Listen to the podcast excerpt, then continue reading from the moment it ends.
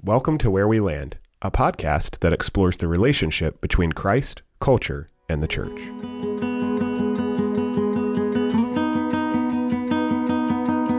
Hey, welcome to the podcast. My name is Aaron, and I'm joined here in the studio with my co host Laura Hey, and Stephen. Hey, everybody. And welcome to the 50th episode as we are talking about emotions today. So we hope you'll join us for the full discussion ahead.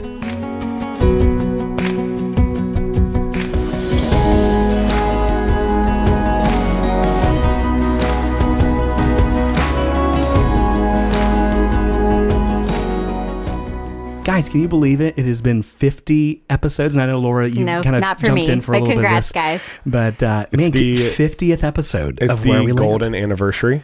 The golden anniversary? I don't Yes. think we I can. think I that's think only when you're podcasting married. recording is like different I than think that. it's okay. I think it's okay. Where do we go if we're already at gold? Like we. Uh, I think the next one's diamond. You know, those get real weird. There's like a cotton anniversary. hey, speaking of a- anniversaries, do you guys do the whole like what you should give your spouse every year? No. Like if like sometimes it's wood, I sometimes know it's someone like who does that. gold. You know what I'm saying? Like See, I have no idea what we're talking about, so no. Do you really not know? no, come on. So, okay, so what you're talking about with like a golden anniversary, there's an like an anniversary what substance? Is Yeah, there a there's a better word Every for single year? every single every year. Yeah, every wow. Um, well, our year. Like one mutual year it's pottery. our mutual friends, Chris and Sarah, Ah, yes. they do this every year. Like if the anniversary is wood, he Okay, gives her a I've gift heard made him of wood. talk about this She- before. yes. This makes so much sense now because he's always big on the substance, and I was like, "You're weird." Not gonna lie, I, Okay, we so haven't this makes done sense. it. Jessica and I haven't. Maybe we've done it a couple of anniversaries, Mm-hmm. but I would think if like you commit to saying, "Hey, we're gonna do this every year for anniversary gifts," it probably would like take a lot of pressure Yeah. off.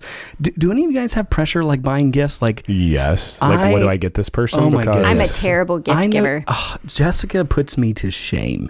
Like she is probably the best gift giver I have ever met. Like she is just so creative. She just knows what to she get knows people. people, and it's so good.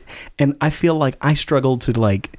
So every time it's like anniversary, birthday, like first like a couple weeks before. You know, I should probably like do this like months before, knowing like my tendencies. But I go into like just like I just shut down. It's like, oh my goodness, what am I supposed to do here? And I build it up too much, and I just, I'm just not a good I gift remember giver. I Me helped either. you with one of your gifts once. yeah, you We just helped in us with the recent we uh, were in the anniversary truck, trip. It's not. and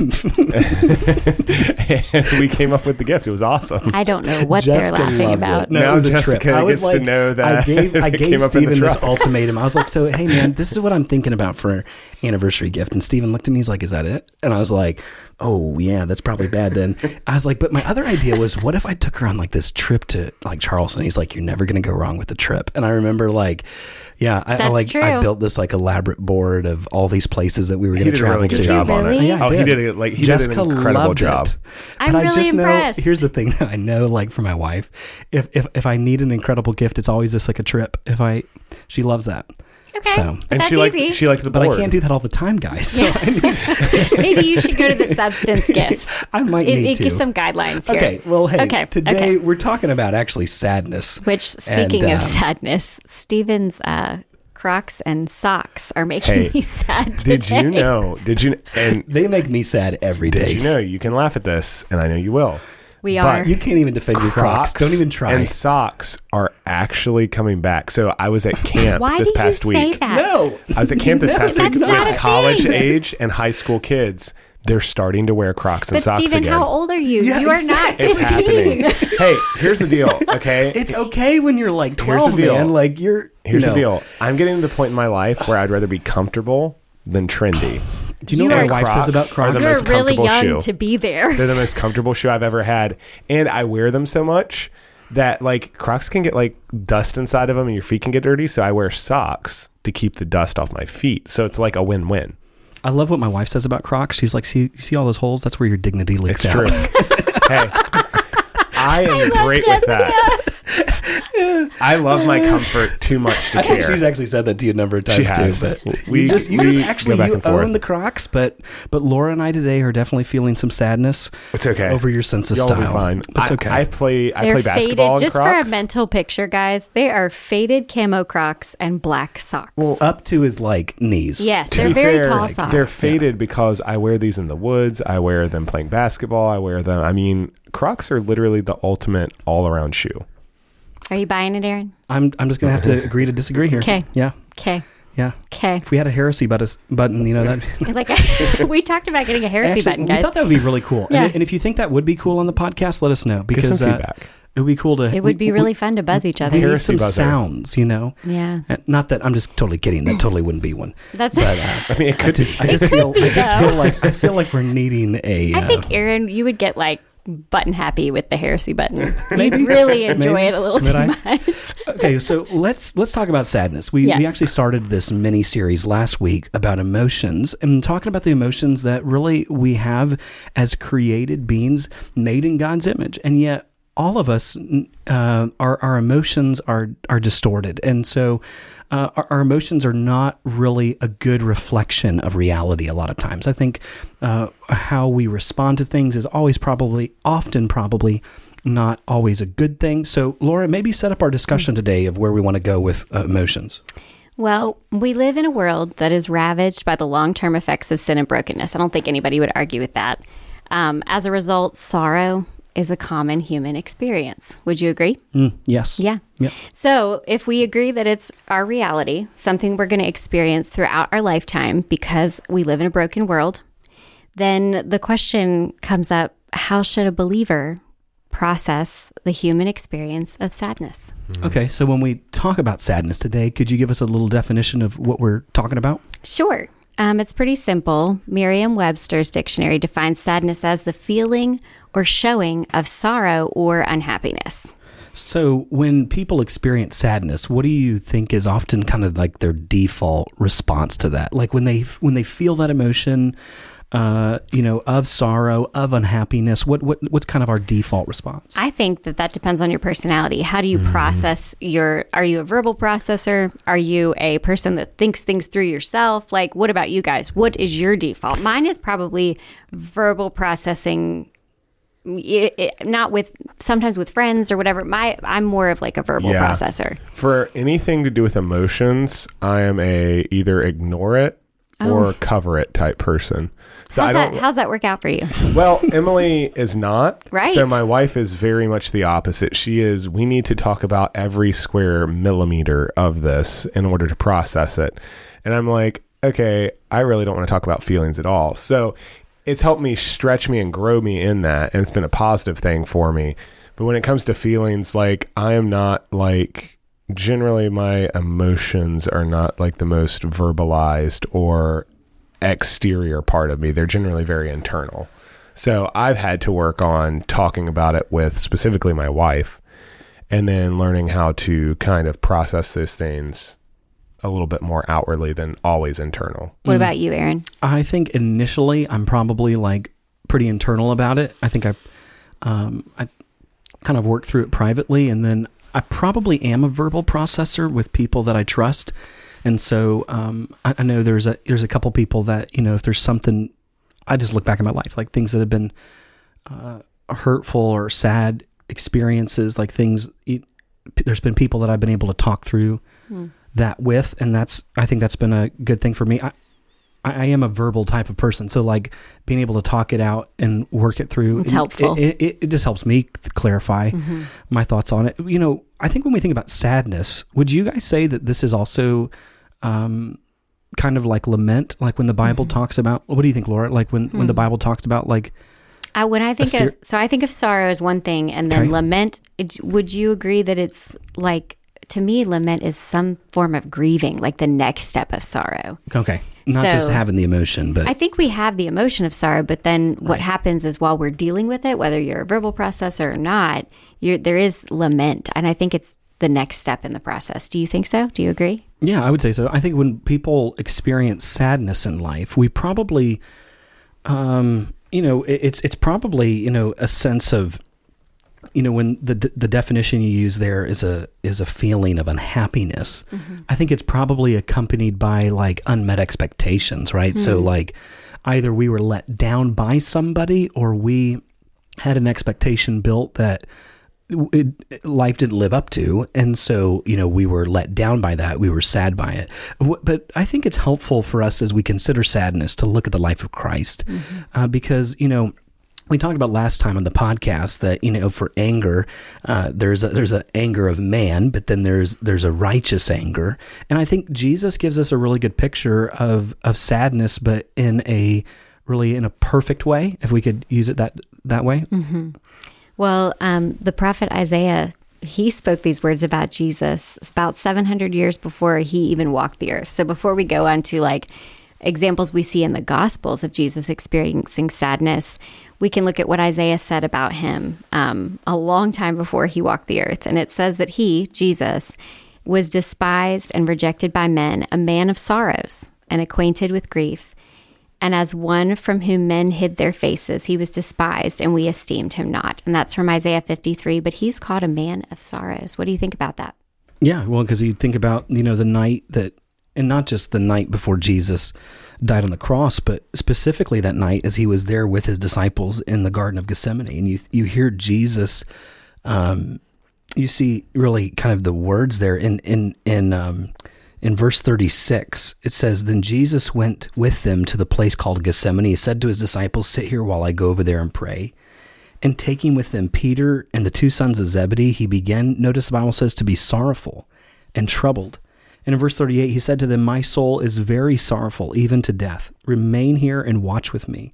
And going a little further, he fell on his face and prayed, saying, My father, if it is possible, let this cup pass from me. Nevertheless, not as I will, but as you will. And so I think you, you we, we see, we get a glimpse of, of the sorrow that Jesus felt like that night before his death. See, and I wonder what was he sorrowing about? Because when hmm. I think about if this was me, I would be terrified. It doesn't say he's terrified. It says he's sorrowful and troubled. What is he sorrowful about? Well, if you look in the life of Christ, I believe you're going to you're going to see a burden for people pop up in his life. Like I think of the famous uh, shortest verse in the Bible, Jesus wept, right? And people always want to talk about, well, what was Jesus weeping over? So some people are like, oh, well, there were we he was weeping because he was human, and even though he knew he was going to raise Lazarus, he still was weeping for Lazarus because he was a friend. Then others will say, well, it was because of the unbelief of those around him, um, and he was weeping because that saddened him. And uh, whatever you believe that Jesus was weeping over in that passage. Okay, there's a couple of different logical explanations there that people might hold. Jesus still showed that he has a burden for people in the in that verse. His his his weeping over His- people shows his emotion of sadness and his burden for people. I believe Jesus carried a burden of sorrow for the world that he came to save. Mm-hmm. And I think if you read throughout the gospels, you're going to see that Jesus was burdened for people. He would pray for them. He would go and seek the Lord for them. And I believe that Jesus, when he comes to the end of his life, his sorrow in many cases might be for what he's about to endure. Yes, because there's going to be separation from the Father. No I- question I. I believe No that. question. I believe there's also those sorrow for those that he's come to save. Hmm. Who will turn their back on him, and sorrow for those who have unbelief, you know? Um, because I believe Jesus, his sorrow was multiple fold there in that moment. But we see him m- have being moved by emotion, whether it be compassion. You see, he's moved by compassion when he looks on the crowds of people and they're like sheep not having a shepherd. Right. He's motivated. His sorrow, his compassion is motivated by his love for people. And you also see that in that passage you're talking about in John 11, where Lazarus has died, which is his friend. We see Lazarus. So there's Lazarus, Mary, and Martha. They're brothers and sisters and they were close friends of Jesus, and we we can see that throughout Scripture. I find it really comforting that in this passage, he knows Lazarus has died. He's been dead three days, and then Jesus shows up on the scene, and he comes across Mary, who is you know Lazarus's sister, also Jesus's friend. And she comes up and she's desperate and it says she falls at his feet, saying to him, Lord, if you had been here, my brother would not have died. And when Jesus saw her weeping and the Jews who had come with her also weeping, he was deeply moved in his spirit and greatly troubled. Hmm. And he said, Where have you laid him? They said to him, Lord, come and see. Jesus wept. So the Jews said, See how he loved him. I think they thought he was weeping because Lazarus had died. Hmm. I think, and this is maybe just me, he was wrecked by Mary's grief. I think that Jesus has compassion and sorrow towards us in our own grief in this broken experience we're living in. Yeah, well, I think we. I love this passage there in John 11 because we see we, we really get to peer into the humanity of Christ, mm-hmm. right, and see this real emotion of sadness and how it affected him, and and we see Jesus weeping, right, and and ultimately whether he's weeping for Lazarus or he's weeping for the Jews or he's weeping for Mary, ultimately it's it's because of the love, you know, mm-hmm. that he had for those people, and so. Um, I guess the question then we could really kind of ask, and maybe we could just kind of segue here then, is then, well, what should be the response in our life to sadness, right? So as we think about the, the moments in life that, that, that we feel let down or we feel saddened by something, what, what, what is the Bible saying to that? Uh, as a response to the Christian, I, I think we need to begin with a couple verses uh, that talk about sorrow in the life of a Christian. Let me give you two of them. One of them is found in 1 Thessalonians, another one is found in the book of Psalms. So in 1 Thessalonians chapter 4, notice what Paul says. He says, But we do not want you to be uninformed, brethren, about those who are asleep, so that you will not grieve or sorrow, as do the rest who have no hope. And no- notice that connection there between grief, sadness, and hope. And then you see again in, in Psalms 43 the psalmist says, Why are you in despair, O my soul, and why are you disturbed within me? Hope in God, for I shall praise him again, the help of my countenance and my God. So, in both of these passages, when we think about sorrow in the life of a Christian, the Bible is making this really strong connection between grief and sorrow and hope. Why is that? Well, I believe it's because that um, sadness and grief and happiness, these are emotions, but hope and joy are attitudes of life. You read in John 15, and Jesus, um, he's going to, it's in the upper room. He's about to leave his disciples. They've already experienced a little bit of weirdness because Judas has left. And so they don't, they have a lot of questions, but no answers so far. And um, Jesus addresses his disciples and he tells them, I've said these things to you after he's talked to them about abiding in Christ and loving one another. He says, I've said all these things to you that my joy might be in you and that your joy might be full. And the passages like this in First Thessalonians show me that I, as a Christian, can experience sorrow. I can. Um, I will. Um, later in John 15, Jesus says the world's going to hate you.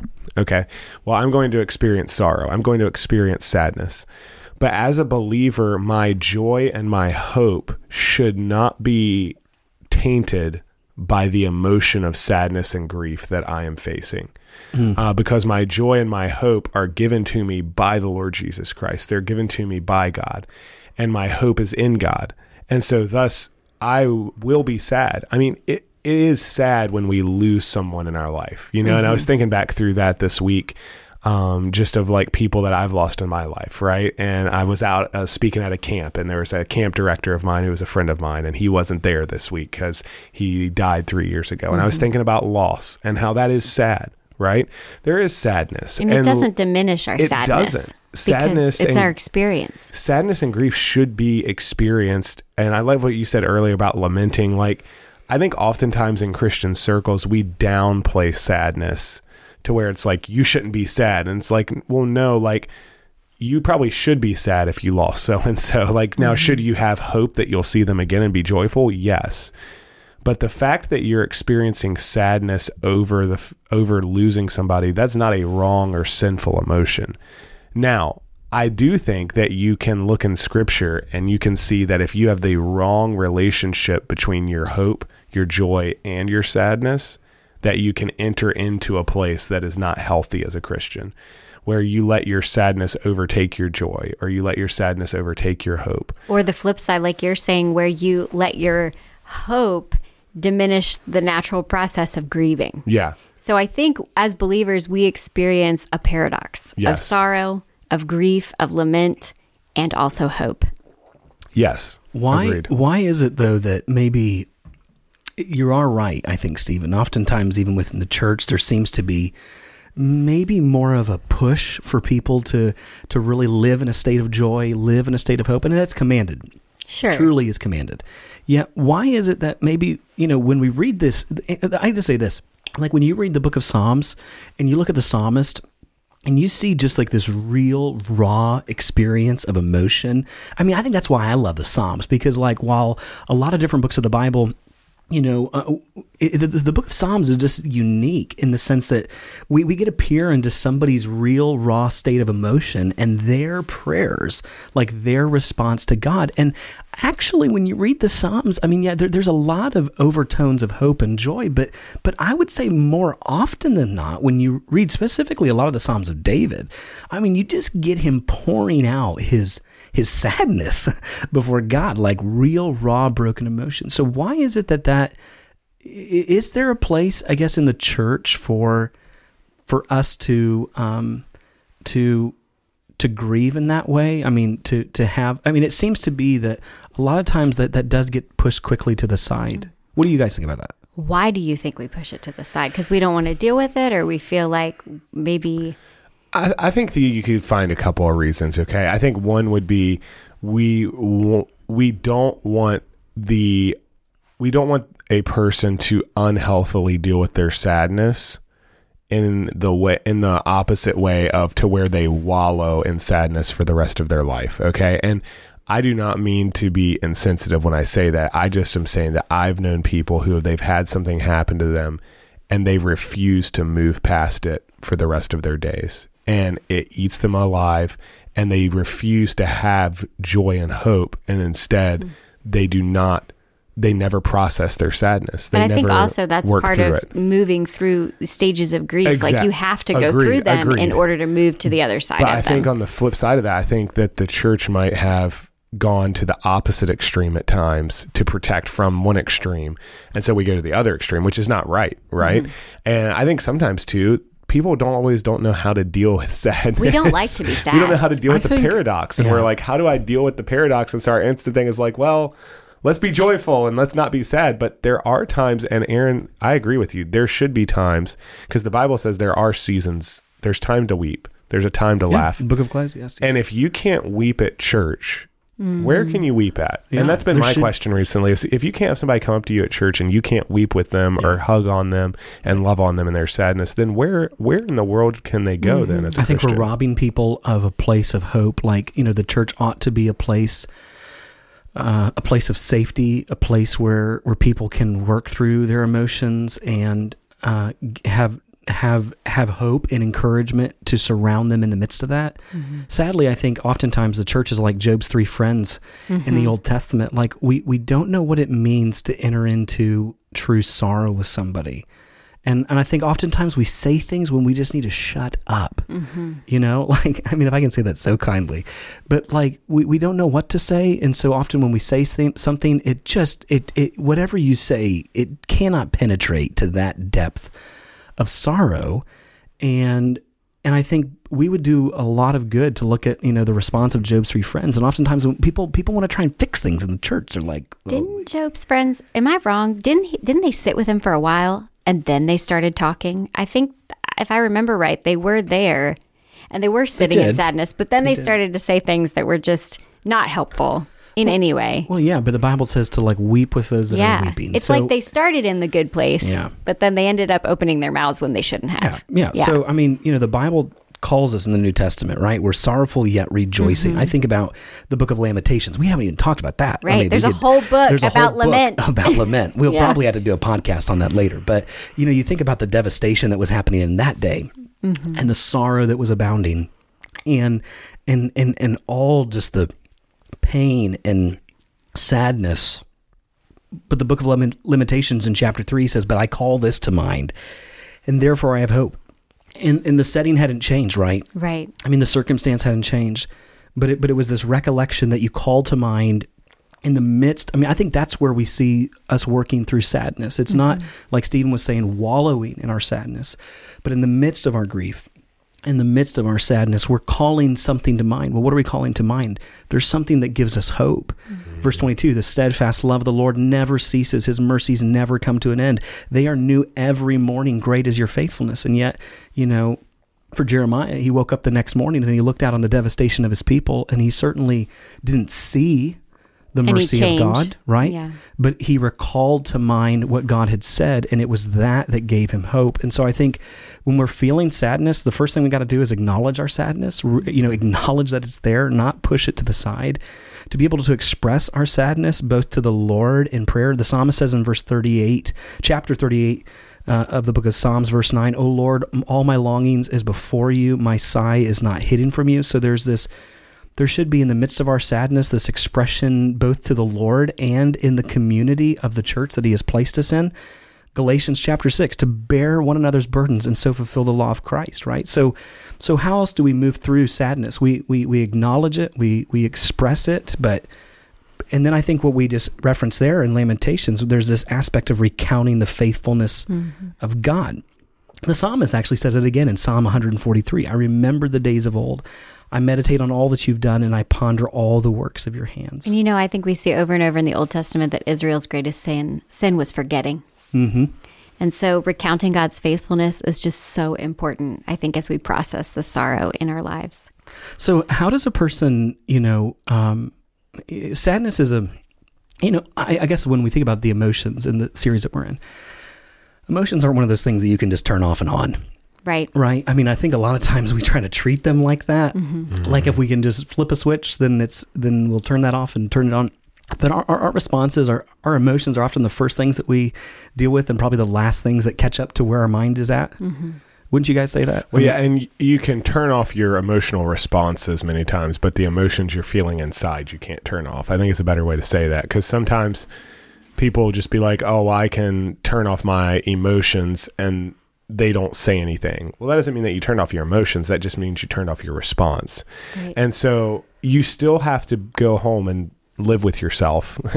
and so you have to be able to deal with that. So um, I agree with everything that's been said here um, so far about just practically dealing with it. But I think that as Christians, we must, we must worship God and draw near to Him. And we also, we need to focus on the Comforter.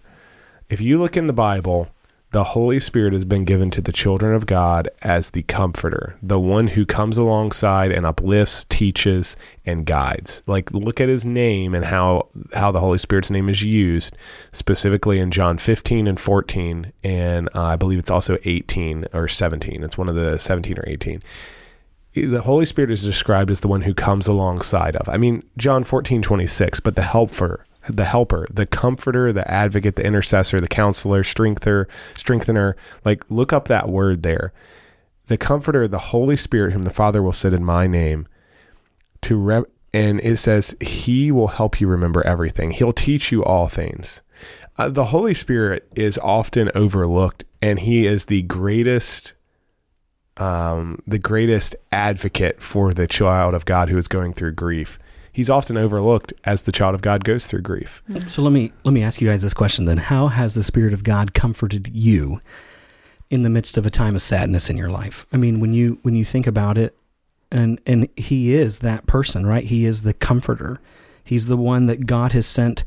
It's it's to dwell within us, right? I mean, I think that for me, when I think of a difficult time in my life where the Holy Spirit was comforting me, it felt like steadiness. Mm. Like steadiness in the midst of grief. It felt like I could own the emotions that I had, but He was steadily with me mm-hmm. and reminding me, like it says in John 14, that He will help you remember everything that I have told you. Hmm. So, listening to the Holy Spirit, who will bring to mind the truths that we know about God. So, that was the steadiness that That's He good word. brings in the Yeah. midst of grief. I would Yeah. echo that. I was going to say presence and peace because there's mm-hmm. been times of like sadness where I'm just like, I don't know what to say, God. And so literally I've been like, Holy Spirit, the Bible says that you will intercede on my behalf. So we're Right. going to have to have you interceding on my behalf right now because I am in the midst of sadness and I don't know what to say. There's no words. So I need your presence. I need your peace, you know? And I think that there's a presence and peace that the Holy Spirit provides that's just comforting. And Yeah. there's no other word to describe it. So, Um, believers, comforting. we live in, again, that paradox between sorrow. We sorrow, but we have hope. We we are rejoicing because of what we know to be true that the Holy Spirit brings to to remembrance, um, to steady us. But in Matthew 5, I think a good verse to close out on is is it also sounds like a paradox. Jesus says, "Blessed are those who mourn, for they shall be comforted." And that's just a great promise, right? Like in the midst of our mourning, God is there and He is steadying us. I think that's just a great word because I, I know looking back at my life, moments when I've experienced real deep sorrow and you know you don't have a reason for it. I think that's what often people struggle with. They want to know the why. And so anytime things happen in their life where they begin to feel sorrow over something they're, they're constantly trying to search for the reason. I think i would just encourage you like hey don't spend your time searching for the reason but but just spend your time seeking the one who knows the reason you know and it's and you may not this side of eternity and even that side of eternity may never may never understand the reason for some of those things but but you can have a relationship an intimate relationship with God that that he will he will give you hope and he will strengthen you. I mean it it does require you calling something to mind. I mean I think I think Jeremiah is right in that you you look out on the devastation he did. He looked out on the devastation of his city, real sorrow, real lament, real grief. But what changed his attitude was was being able to to recall something and it was the promise of what God at that moment would do in his people. But for you and I today in the church, like we have the promise of the Holy Spirit who dwells within us. And I think it's it's allowing him to guide us and lead us, to shepherd us in moments in life where we don't know the reason why, but we're allowing ourselves to be comforted with the comfort that God himself can give. Well, listen, hey, we hope that today's been an encouragement to you as you've considered your emotions and as we've kind of worked through the emotion of sadness. And maybe you would just take that promise of what the Bible gives in Psalm 34, verse 18 The Lord is near to the brokenhearted, and he saves the crushed in spirit.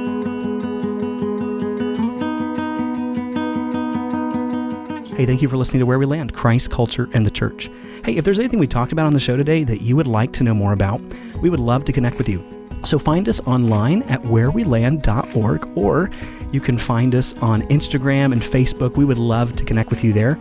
And maybe here's a point of application, a way that you can connect with us would be simply to reach out to us on social media and let us know of maybe an, an upcoming topic or something that you might be interested to hear us consider on Where We Land. We would love to hear from you, and we hope to see you here next time on the podcast. We'll see you then.